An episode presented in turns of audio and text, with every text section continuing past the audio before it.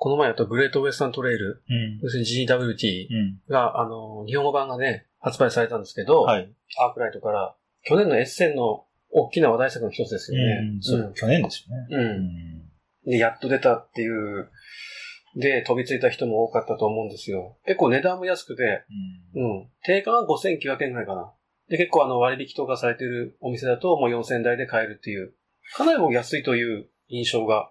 ありますね。うん。海外ショップなんかなんか40ユーロとか50ユーロまでいかないのかな。うん、それぐらいなんで、日本円にするだけ、国内率は6000、7000ぐらいするかなと思ってたんですけど、うんまあ、あー6000切ってたってういう。ん。うん。で、まあ値段にもびっくりしたんですけど、うん。で、ゲームは僕はあの、松本さんにも、えー、だいぶ前に一回ややらせていただいてて、うんうん非常に僕面白くった印象があったんだよね。ううん。で、まあ今回もあの予約してて、あの、購入したんですけど、うんたくさんそうやって買った人多かったと思うんだけど、うんあの、もう話題になってますけど、うんあの、ルールの誤訳、うん。うん、ルールの誤訳があるっていうのが結構大きくうん。取り沙汰されてるんですよね。まあ、アナウンス自体がかなり前から出るよっていうのはアナウンスされてて、はい。で、それをもとに、じゃあ、それが出るまで待とうっていうユーザーさんもたくさんいて、で、はいはいやっと待望の商品やったんで、そ。まあ、それだけに期待が上がっただけに、うん。うーん、そういうふうにちょっと話題に大きくなったかなって感じするんですけどね。そうですね一つには、その、それだけその、注目度も高かったし。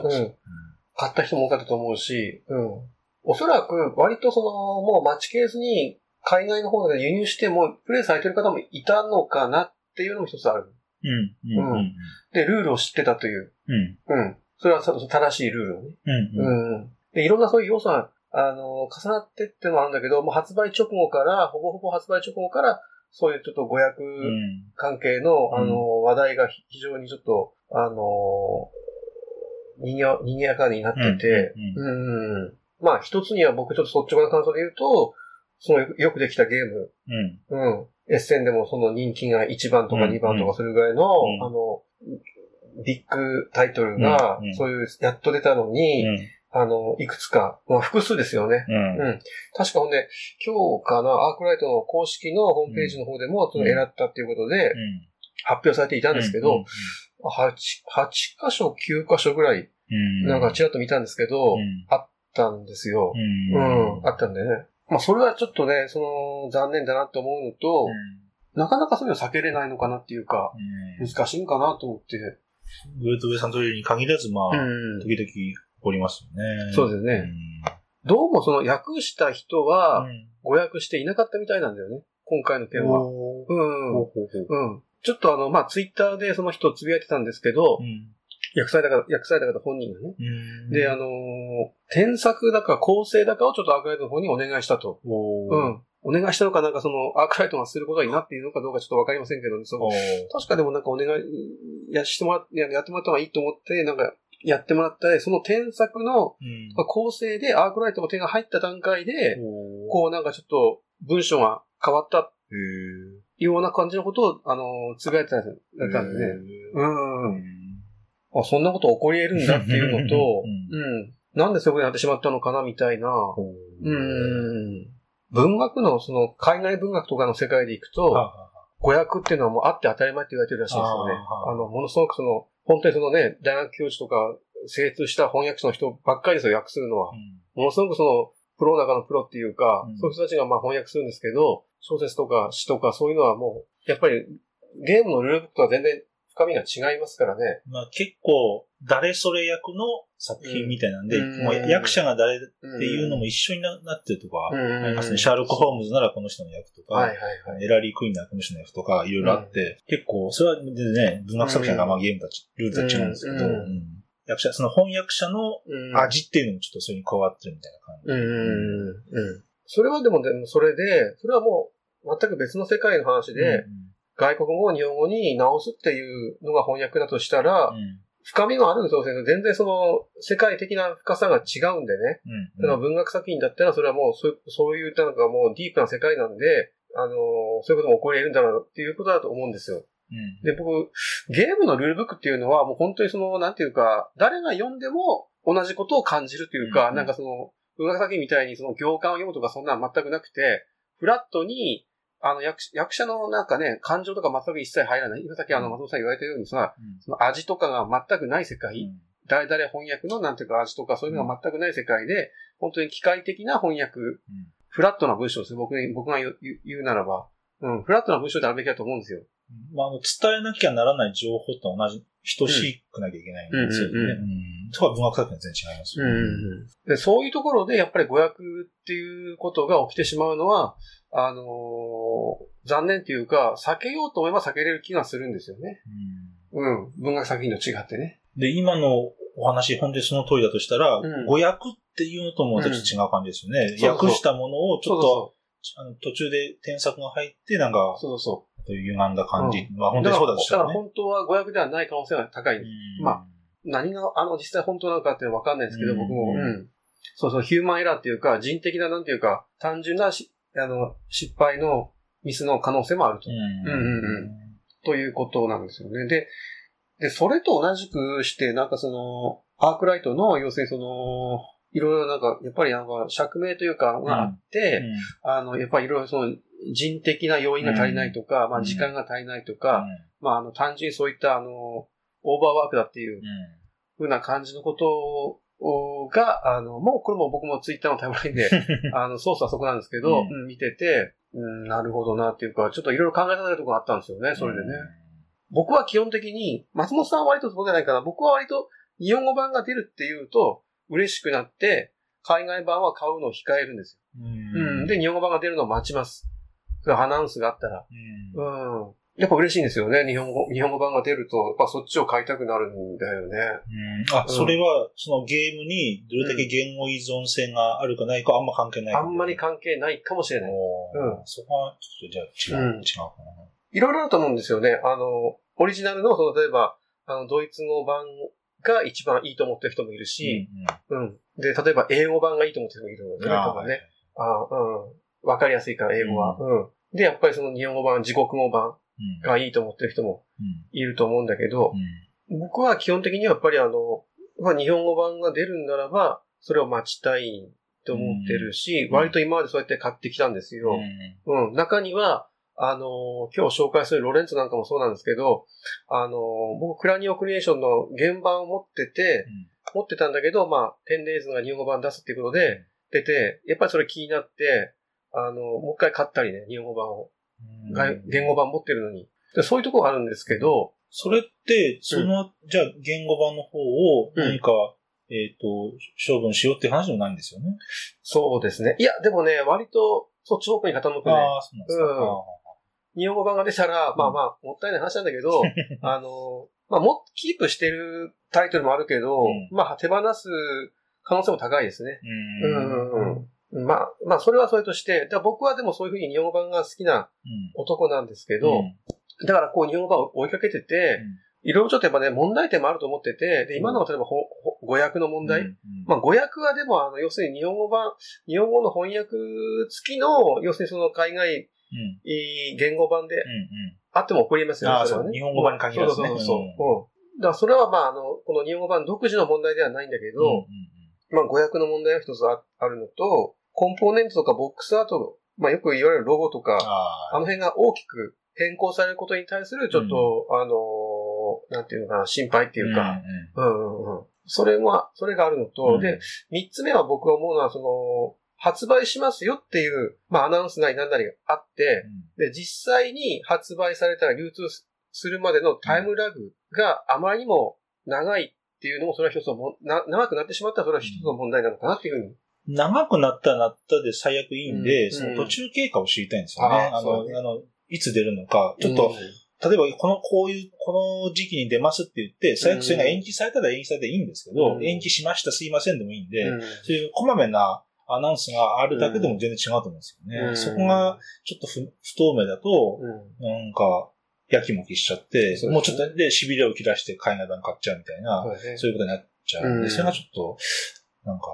まあ日本語版が出るっていうこの状況自体も、多分あの、昔からボードゲームやってる人たちからすれば夢のような状況なんでしょうけど、やっぱりせっかく出すなら。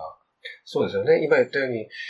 で、やっぱり日本語版が出るって言ったら、あじゃあ海外版買おうと思ったけど、やめようかな、ちょっと我慢しようかなっていう風になるし、一番悪いのはそれで待ってて、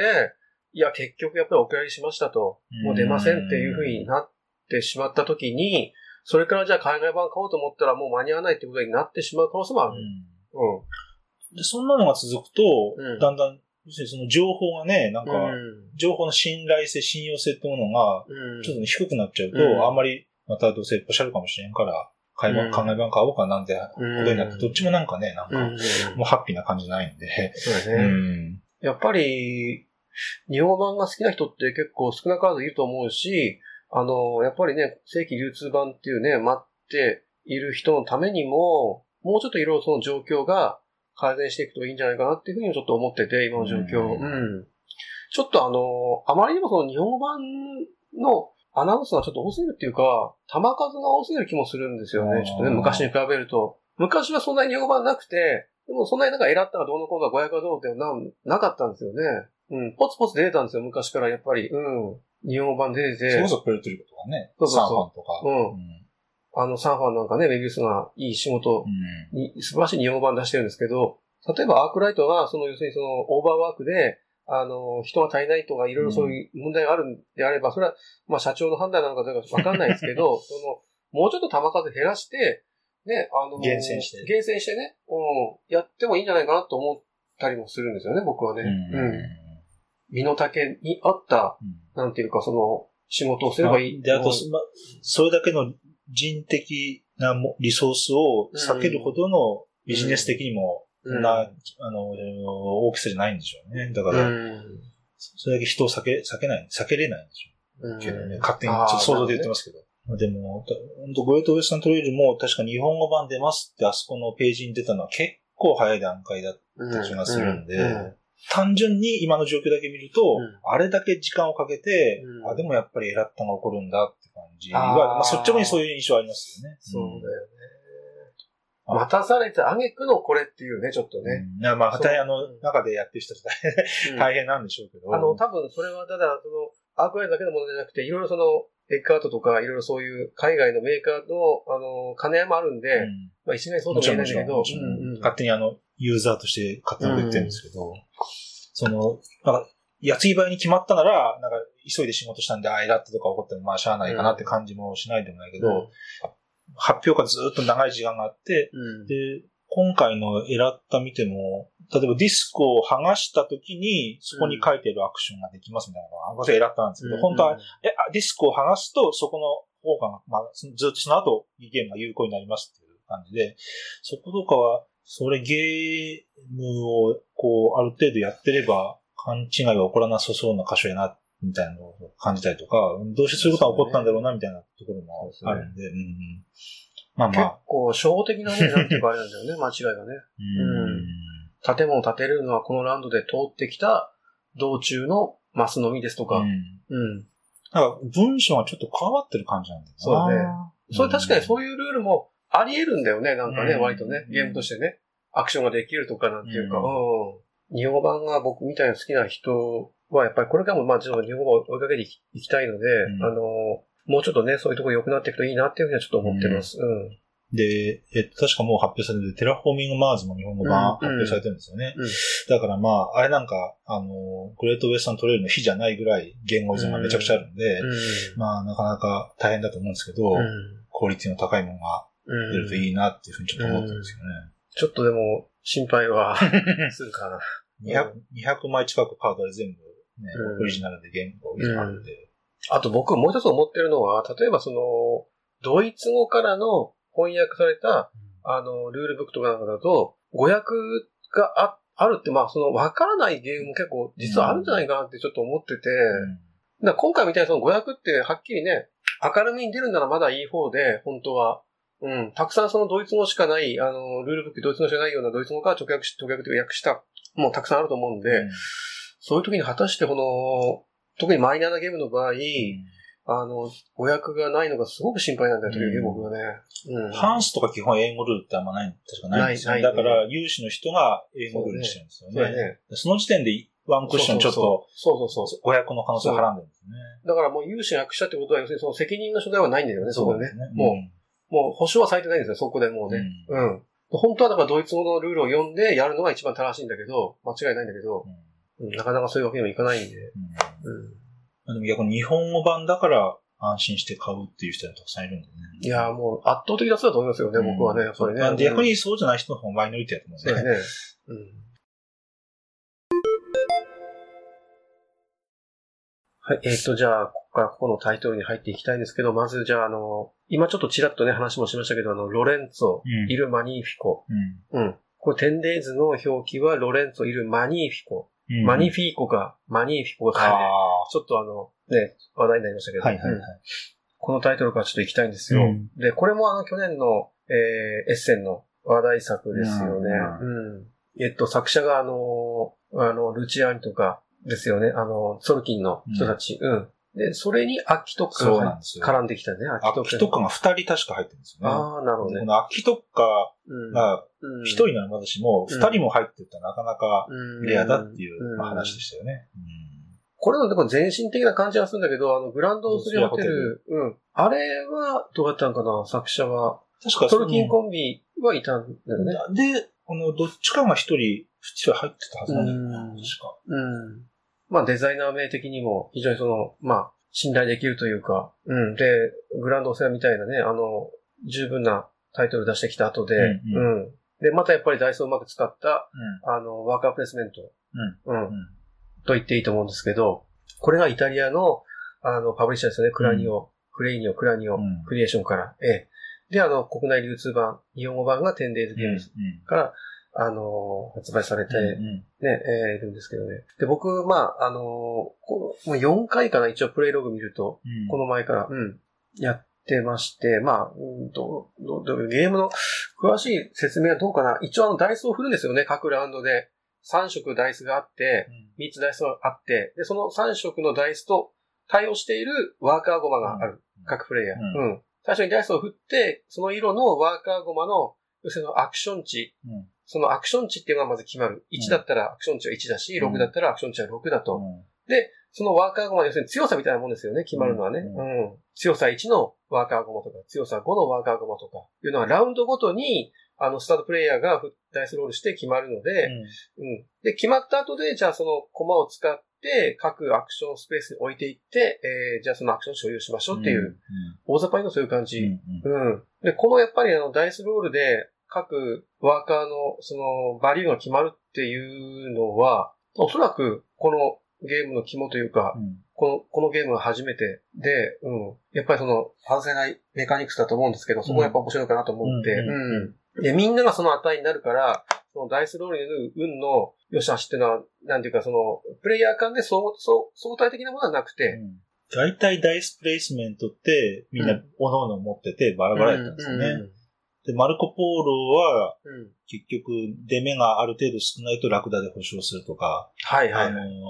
もしくは別に何の保証もなかったりとかっていうんで、大体みんなバラバラやったんで、うんうん、そこをこう、うん、統一させてたところが、うんうん、まあ、全く過去に一個も例がないかどうかちょっとわかんないんですけど、うん、まあ、斬新。うん、で、まあ、カチッとしてる感じですよね。なんていうかね。うん、そうだよね。あ、そういえばマルコ・ポーロもそっか、同じ作者か。あ、そういうトルキンコンビの。もうちょっと細かくいくと、あの、まあい、いろんなカテゴリーがあって、まあ、基本的にその、カードを取っていって、拡大再生産みたいな、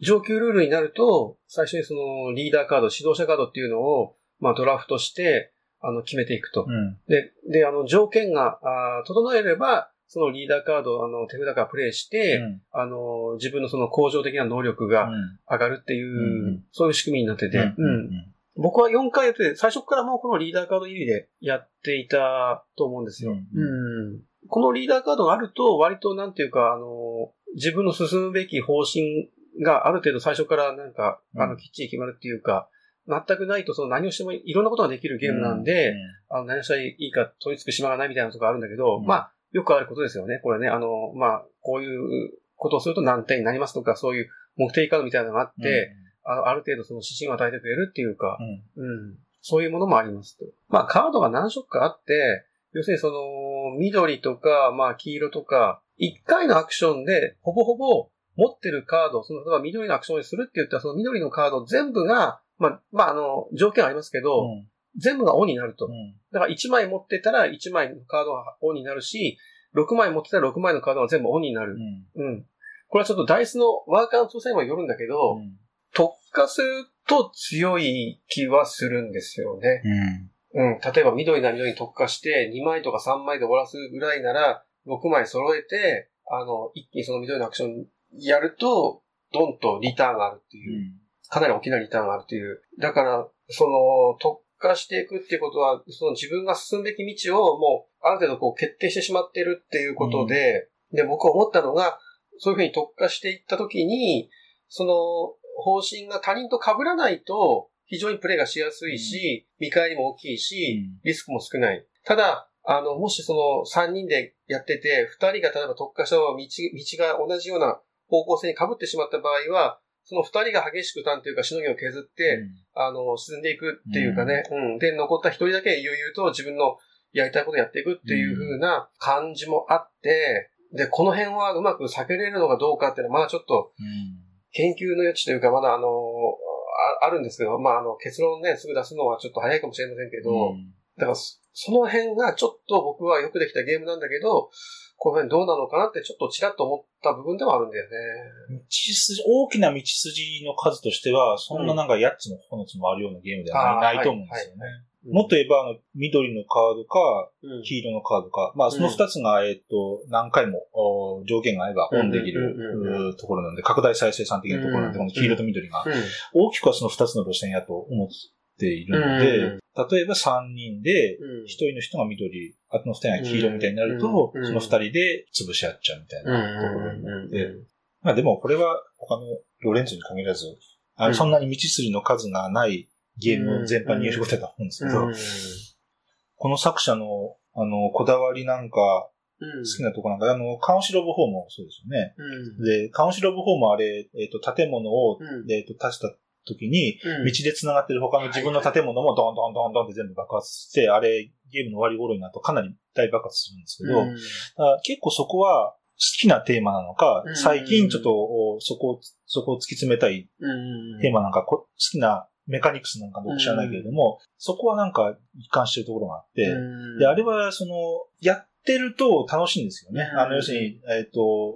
この6枚のカードが全部オンになって、石、うん。石2個と、きえっ、と、金貨と人もらって何のとかんかっていうのが、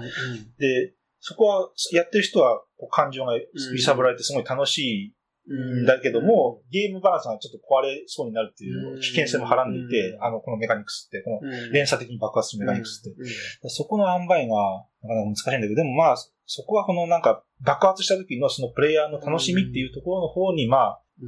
寄せてって、そこはなんかあんまり押さえつけないようなデザインにしてるのかなと思うんですよね。あの、そこをあんまり押さえつけちゃうと、その、ドンドンって爆発した時のプレイヤーの喜びがちょっと備えちゃうんで、まあまあそこはみんなで牽制し合って潰してよっていう感じなのかなと思ってるんですよ。で、カウンシルの方も、これもそうですけど、それこそね、片目の海賊とかがその頃からずっとああいう、こう、うん。あの、えっと、爆発、全部、全部繋がってるリソースをもう一回発動してもらえるってのは昔からあるんだけど。あの、今ちょっとおっしゃったようにそう、そのコンボの快感っていうのが、あの、僕ちょっと、ちらっと前から気になってて、ちょっとあの、海外の人で結構好きな人多いみたいなんだよね、どうもね。コンボの快感。うん。こまあ、違うけど、フォアツヤゲームズのゲームなんかも、一つのことをやると、いろんなことができたりするんですよ。なんかボーナスとかいろいろ。で、海外のそのプレイヤー見てると、ああいうフォアツヤゲームズのゲームやってて、いろんなコンボができる、嬉しいみたいな、そういう人がちょっと、ある、いるんですよね、少なからずね。でちょっとその辺が、あの、今の海外の一つの潮流になっているような気も僕はしていて、プレイヤーに楽しいっていう感情をど,、うん。どういうことによって楽しいって思わせるかっていうのはたくさん方法があって、うん。その一つとしてのやっぱコンボっていうのがうん。あると思うんですよね。うん。その、なんかすんげえ効率のいいことしてる感っていうか、その楽しさっていうか。うん。そういう意味では確かにあの、マルコ・ポーロなんかもなんていうか、根本っていうか、あの、いろいろそのルールを超えるというか、なんていうか、突拍子もないことができうるんところあるよね、だってね。うんかなりガッチガチなメカニクスとしておいうん。て、うん。そういう抑制があるがゆえに、こうこう飛び越える瞬間があって、うん。コンボとかで、うんそこがこう気持ちいい快感につながるっていう、そういう、かなり原始的な話になってますけど、うんそういうとこあるかもしれないね。うんそういうちょっと一つモダンユーロの特徴なのかもしれないね。うん昔のそのピアユーロなんかでも全然その、効果がチビチビとしたもんで、地味なものが多かったんだけど、アメリトラッシュっていうのも、まああれですけど、ちょっとそういう、ちょっとマキシムな快感っていうか、そういう部分がちょっとユーロに取り入れられてきているのかなっていう気もちょっとしたりもするんですけどね。私、グランドオーストラホテルがあんまり好きじゃないんで、うん。だからこれ最初やるときにちょっと、あの、うん、戦々恐惧じゃないけど、まあちょっと、ちょっと心配にしながらやったんですけど、個人的にはこっちの方が好きでしたね。なんでか、何が違うんかって言われるとちょっとあれないけど、僕もそうなんだよな。グランドストラリアあんまりやっぱりいまいちなんだよな。ちょっとなんか制約がきついすぎるんかな。ま、マゾ度が強すぎるっていうかな。うん、で、また面白いもんで、あの、こう何回もやってる人の中には、逆にあのリーダーカードない方が好きっていう意見とかあって、それが面白いですね。ああ、なるほど、ね。別まあ、えっ、ー、と、ああいうリーダーカードなしでも、ある程度こう、道筋みたいなものが、うん、あの、黄色路線、緑路線、うん、まず、えっ、ー、と、青の人物をたくさんフェイスとか、まあ、いろんな路線をある程度知ると、ああいうリーダーカードなしでも、こう、他人の様子を伺いながら、ああ、こいつはこっち星に行くなら俺はこっち星に行こうみたいな、リーダーカードなしの方が、こう、えっ、ー、と、逆に、逆に制約がないっていう逆に、あの、リーダーカードの特殊能力の爆発分がないから、ちょっと渋くなるんだけど、ゲームとしては。やり込んだ人の中には、そっちの、なしの方が面白いみたいなことを言う意見もあって、それも、その意見も面白いなと思うんですよ。やってみたくなりますね、そう聞くとね。がっかりさせることはなかったし、まだまだちょっとこのデザイナーはちょっと追いかけていきたいなと思うし、うん、どんどんまたね、新作出してくれそうなんで、特にそのダイスにこだわってるところはちょっとある気もしますね。いろいろそのダイスをうまく使ってね、それぞれのゲームで、もう使い古されたメカニクスのような気もするんですけど、まだこんな風に、あの、ダイスを取り入れて結構大胆ですけど、だってずっとピンゾロばっかりの場と、ずっと5とか6ばっかりのバトルは、ゲームの印象が全然違ってくるんだけど、そこはなんか大胆で、なんかすごいなと思うんですけどね。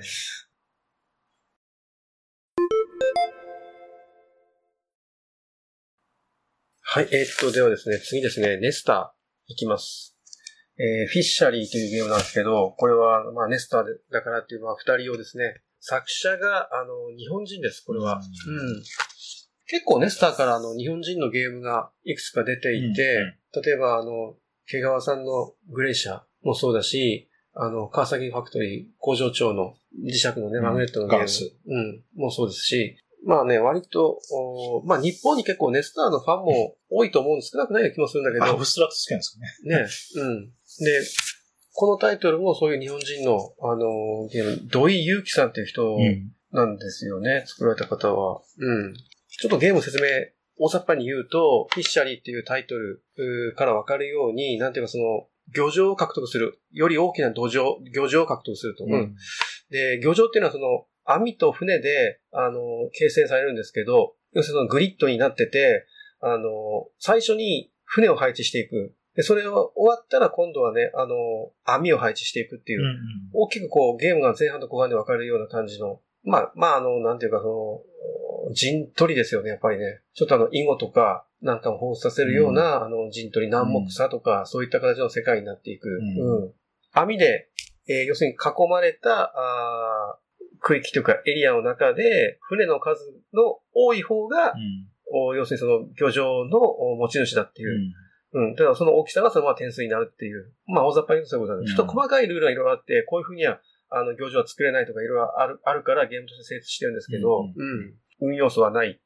あの、アブストラクト、ピュアなアブストラクトだと言っていいと思うんですけどね。うん。うん、割と話題作だったんですよね。うん。うん、確かゲームマーケットにも寄せあって、そこでも買えてましたよね。そう。まあ僕も結構2016年のゲームかな。で、まあ、やっと、この前、なかなか二人をゲームってやる気がなかったんであれなんですけど、この前やっと、松本さんと二人でや、やれて、うん。うん、これどう、どうですか？松本さんの感想としては。その、うん、あるエリアを、プレイヤーたちで自分たちで区切っていって、うん、でそこの、マジョリティを取る、広ければ広いほどいいっていう、そこ自体はまあ昔からあって、それはコンラッドのナゲッツとか、あと、それこそアムステルダムの馬とか、同じなんですけど、でも、例えばナゲットとかはあれ、えっ、と、その勢力値みたいなチップは裏向きでビットするんで、まああの、え、これ4かな ?5 かなとか、や、実はブラフでちっちゃい数字なんじゃないの？みたいな、そういうちょっと、はったりかますみたいなのがあったりとか、で、アムステルダムの運河は、えっと、3っていうチッププをそのまま勢力値にするか、それを捨てて3本だけ柵を作るかみたいに、どっちかに選択するっていうのがまあ面白かったですけど、うん、じゃあそんな系譜の中でフィッシャリーのオリジナリティは何かっていうと、多分その、まず、外枠を含まなきゃいけないと。エリアに。で、あと、えっ、と、一隻も船がないような漁場になるような柵は置けない。っていう、そこの二つが、ちょっとポイントなんかなと思っていて、そこでちゃんとアブストラクトっていうか読みになっていて、で、ね、そこがあ古典的なこういう、それこそもレーベンヘルストもそうなんだけど、うん、まあ、こういう柵を囲ってマジョリティっていう中で、一応フィッシャリーのオリジナリティかなと思っていて、7, 7マスかける9マスで63マスなんで、うん、どっちかが白の陣地、どっちかが黒の陣地に全部なったとしても絶対に引き分けにならないようになっていて、まあそこはまず綺麗だなと思うし、うんで、あともう一個思ったのは、まず船を置くとこから始めるんですけど、うん、これがなんともね、一体どこに置けばいいんでしょうみたいな感じがね、ね ここがね、やっぱり、はいどうぞって丸投げされた感を、アブストラクトが好きな人はたまらないだろうし、うん、これ苦手な人はもう、いや、ちょっとに初期配置ってないんですかって話に多分なるんだろうなと思って、まあそこが、あの、好き嫌い分かれるとかなと思ったりするんですけど。いきなりね、こうなんか、海があって、そこの海に船を置いてきなさいっていう話なんだよね、最初ね。うん。で、多分僕は、だから、次の網を置くことも考えた船の配置をしなさいっていうことだと思うんだけど、うん、でも、でもそれだとしてもどこに置いたらいいか、あまりにもその海が広すぎるというか。うん、本当に囲碁っぽいですよね。そうだね。うん。うん、まあ、黒を一個置いたら、まあ、ぼんやりそこら辺が黒の陣地になりやすいかなぐらいのところですよね。そうだね。だからその後、その、網の置き方次第で、いくらでもなんていうか、その展開なんて、変わっちゃうんで、うん、まあ確かにでも、そんななんか、あの、最初の前半でゲームが勝ちに決まってしまっても、まあ面白くない。まあ、もちろんそれはそれでね、あれなんですけど。で、まあネスターっぽいと思いますね。まあなんか、ネスターから出る、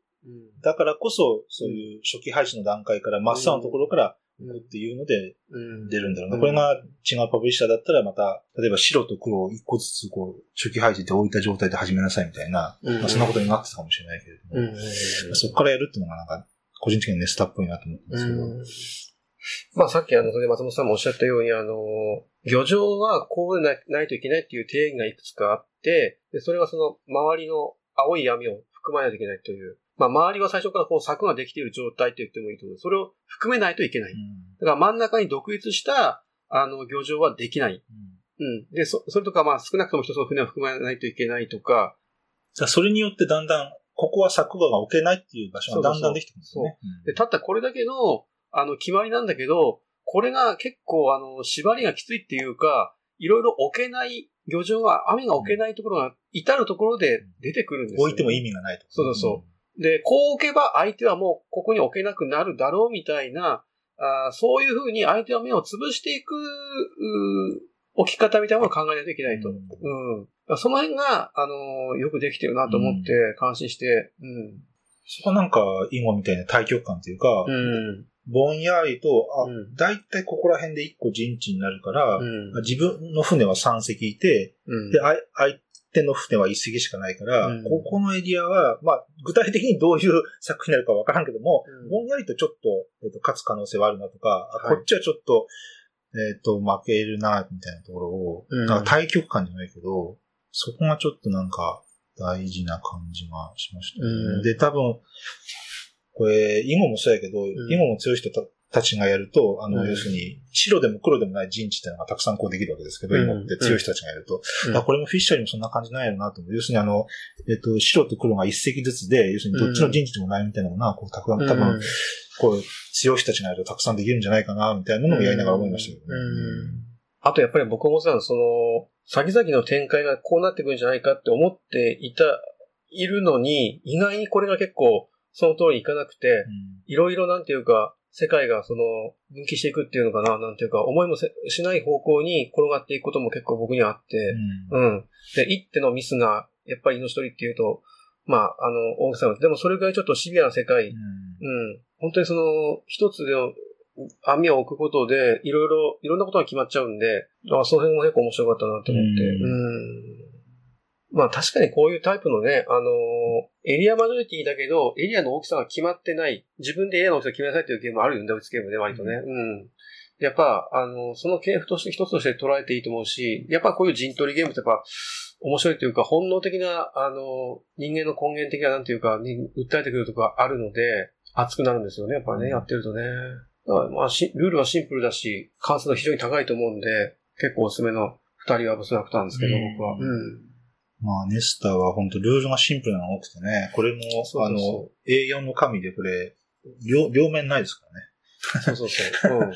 本当にあの、文章量だけでいくと、本当少ないよね。ただ、ゲームの深みはすごくああるんだよね。若干日本っぽいテーマっちゃってるんですよね。そうだよね。そうだよね。うん。そこもちょっと言っておきたいところですよね。日本人が作ってるのもあるし、あの、それが島国で周り海に囲まれている日本人らしいというか、うん。割となんかこう、漁場を作るってそのなんか牧歌的な感じというか、ちょっと割となんか穏やかなテーマっていうか、うん、例えばやってることは本当にガチな陣取りなんだけど、うん。まあちょっとこれからもネスターはまだまだ追いかけていきたいなと、なんかね、うん、面白いゲームたくさんあるんで、うん、で、ほんと最近の話ですけど、あの、日本語ルールがたくさん公開されるようになったので、そうだね。ええあの、より遊びやすくなってるんじゃないかと。そうそうあの、それこそ昔のミュースガリカスとか、うん、そういうのも全部日本語ルールが最近公開されたんで、うん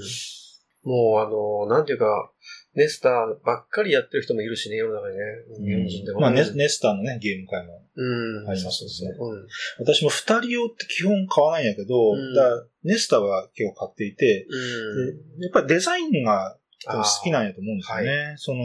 このちょっとシンボライズな、そうだね。で、えっ、と、ネスターとして統一されてるこのそうだね。デザインそうそうそう感。が、でもそれで、基本ふた二人用のゲームって、本当に私、買っても立たないの分かってんだけど、うんまあ、ネストはなんか、この、所有する楽しみみたいなのもあって、インインテリアまで言わんけど、うんそういう綺麗さもあって、やっぱ買っちゃうんですよね。そういうね、パブリッシャーありますよね。例えば日本のオインクなんかも、もうしっかりとそのトータル的なうんデザインの、なんていうか、あの、イメージを統一してやってるところがある。そういう意味では、このレスターもしっかりなんていうか、統一されたデザインで、たくさん揃えたくなるっていうかさ、いろいろ買いたくなってくるんだよね、そういうのね。うん、集めたくなるっていう。今度はマウスパッドばっかりじゃなくて、うんまあ、デラックス版とかもまあ、うんコンヘックスのデラックス版とかもまああるんだけど、うんまあそういうのも含めて、やっうん。ぱりシンプルで綺麗だなと思っちゃうんだよな。うんそういう迫害感みたいなのがあるね。うん確かにね。うん。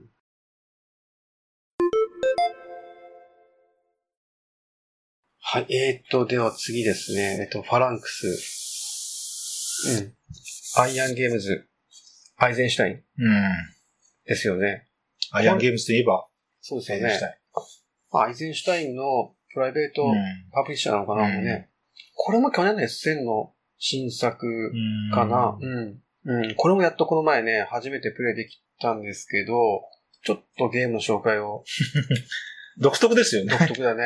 うん。ダイス使うんやけど、相当独特だと思うな。ダイス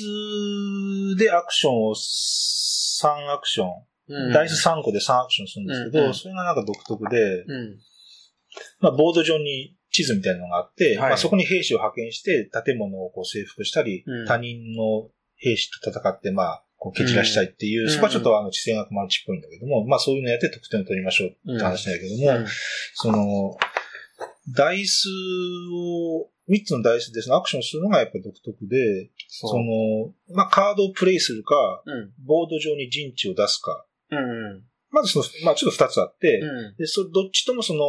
自分のマイボードに、うんその、えっ、と、今回アクションする用のダイスじゃと別に3個ダイスがあるんですね。はい。はい。まあ、それぞれ目があって。うん。で、そのカードをプレイする、もしくは陣地をボード上に派遣するっていう場合は、その、今自分のボード上にある、そのすでにあるダイスよりもでっかい目でやんないと、アクションができないんですね。はいだから、自分のボード上のダイスの目はより小さくないと、ちょっとアクションがしにくいっていうのがそこは制約になってるんだねね。うん。で、さ三つ目の選択肢は、うんえっ、と、この今言ってるボード上のダイスと、うん。この今使おうとしてるアクションのダイスを交換、押し出して交換するっていうのがあって、うんそれが三つ目の選択肢で、うん。で、これは、うん。えーきより大きい目で滑らすと、より大きい目で押し出すとお金がもらえるし、より小さい目で押し出すときはお金を払わなきゃいけない。うんでもさっき言ったように、その、カードをプレイするもしくは、は兵士を派遣するっていうときは、うん。この自分のボード上に対しては小さい目の方がありがたいんで、うんうんうん。小さい目で押し出したいんですよね。はいはい。上書きするのちっちゃい目でね。でも、その時はお金がいるんで、うんここは、あの、ここは明確にあの、水と油のような感じで、ここは非常に悩ましくなっていると、で、もう一個は、えっ、と、単純にダイソーなんかポンって1アクションとして使って3金もらうと。で、アクションだけで使ってると、実はここでちょっとインタラクションが発生していて、えっと、例えば、ダイスを置いた、その横列のその自分のダイス目と、うん、同じ目のダイスを他人とこう交換できるというのがあって、はい。はい、まあこれ、なかなか言葉で伝えるの難しいんですが、まあ要するに他人のダイス、お金をもらう他人のボード上のダイスと交換するっていうのがあると。っていうんだって、ここでインタラクションが生まれていて、まあ一応この4つ目の選択肢によって他人のボード上のダイスが今何かっていうのを一応見る動機が生まれてるっていう、一応この4つからアクションするっていうのがあって、えっ、と、ダイスも白だけじゃなくてピンクとか橙色とかありまして、で、カードをプレイするって時にいろいろ条件があるんですよね。カードをプレイするときには、ピンクのダイス2つがないとあなたこのカードプレイできませんよとか、いろいろあの条件が定められてるんで、だから、俺ピンクのダイスもう1個欲しいなと。そしたら1アクション目でこのダイスの交換をして、ピンクをもう1個持ってきてから2アクション目でカードをプレイしてみたいな、そのあの順番をこういろいろ3アクションで考えるっていうのが、まあ、そのやりくりが面白いところですけど、なので、まあ、これ、発売される当場からまあ言われてたように、ダイスの取り回しが独特で面白いって言われてるのがまあここなんですけど、ただ、えっ、ー、と、多分に直感的ではない。あの、要するに、そ あの、それぞれの今言ったルールが、果たしてテーマ上何を表しているのかっていうのはなかなか難しくて、こういうルールですよってちょっと覚えなきゃならないところで、ここが、ん、ちょっと頭に入りにくいところでもあるのかな。で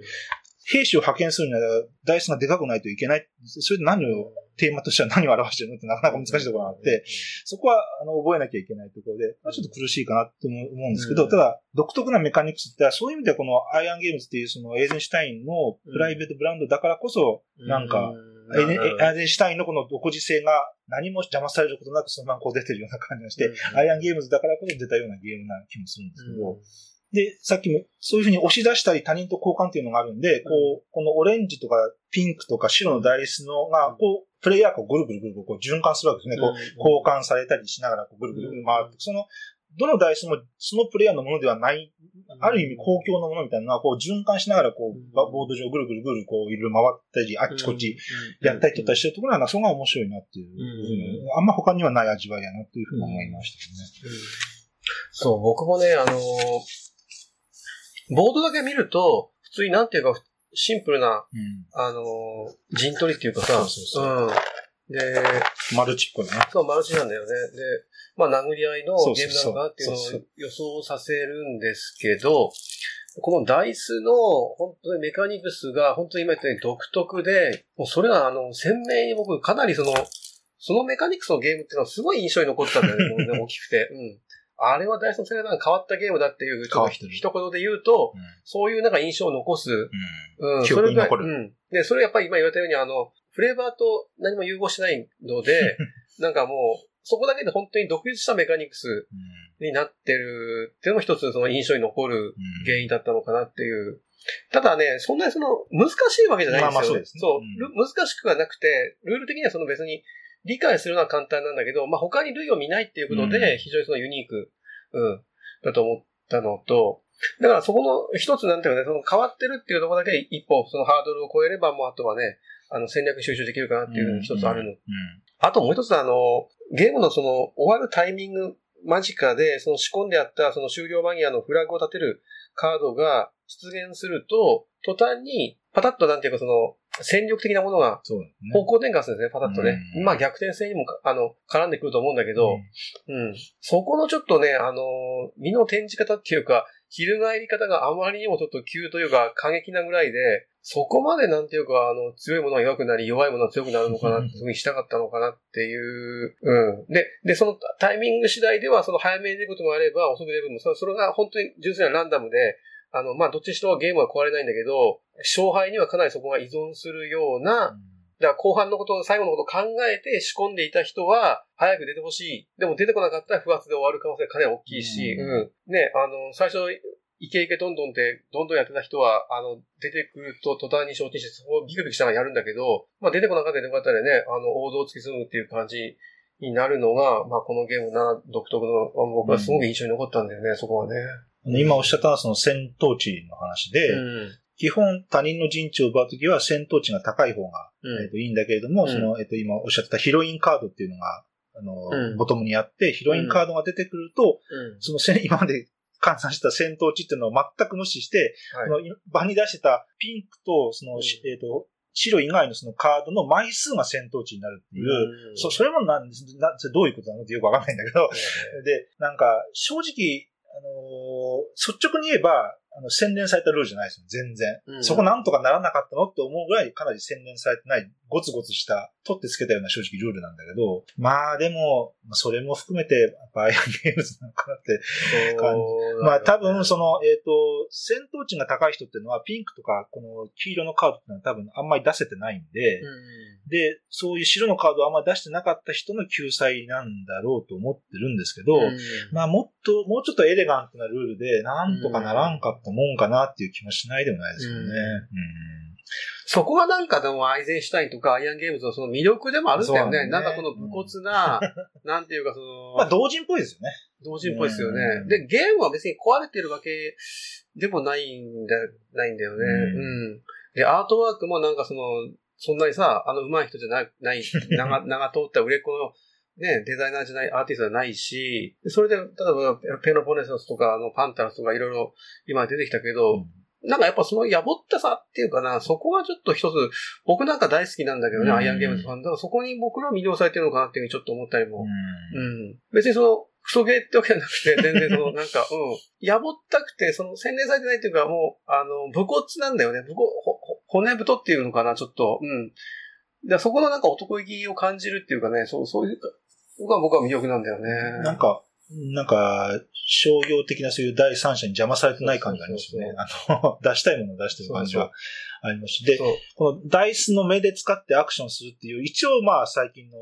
それぞれロレンツもそうやけど、うん、まあ自由にちょっと乗ってるところもあって、それのアイゼンシュタイン的解釈とも言えるかもしれないけれども。ああ、なるほどね。やっぱりなんていうか、あの、デベロップっていろいろ最近ちょっと話になってて、あの、商業ゲームだと、ある程度その売り上げをね、あの、目指さないできないっていうことで、なんていうかその、安りをかけすぎて丸くなっちゃうゲームが多い中で、うん、こういうアイアンゲームみたいな武骨な、武闘派というか武骨なところは、もう本当に、ね、このままドンと出すとデザイナーの色がはっきりと出す。それがそれで魅力として伝わってくるんであれば、それはね、そんなにいいことはないわけで、うん、うん、ちょっとだからそういう、最近のその、なんていうか、どれも同じような感じになってしまうようなパブリッシャーもある中で、こういうのがあるのもなんかね、非常にその対比として面白いですよね。コンストラクションとして。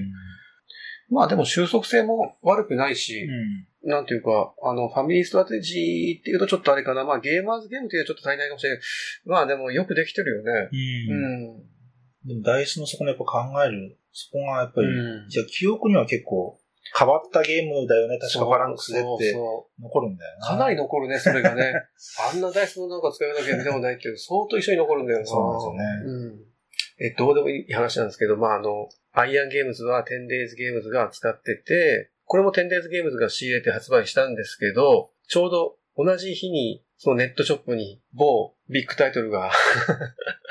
入荷して、某ローゼンベルグの某 O っていうゲームが出て、でっかいですね。ね、多分送料合わせでこれと一緒に買った人も多かったのが、なんか僕はファランクスが欲しく、欲しかったんですよね。ちょうど、え、1万5千円でしょそうです、そうです。確かね、ちょうど、うん、送料無料がね。で、なんでファランクスが売り切れるのか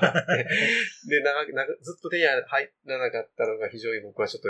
印象に残ってますけどね。で、アイアンゲームだからそんなやっぱりね、流通も強いわけじゃないでしょうしね。そうそううん、まあそんなあの、あのネタ的な話もちょっとあります。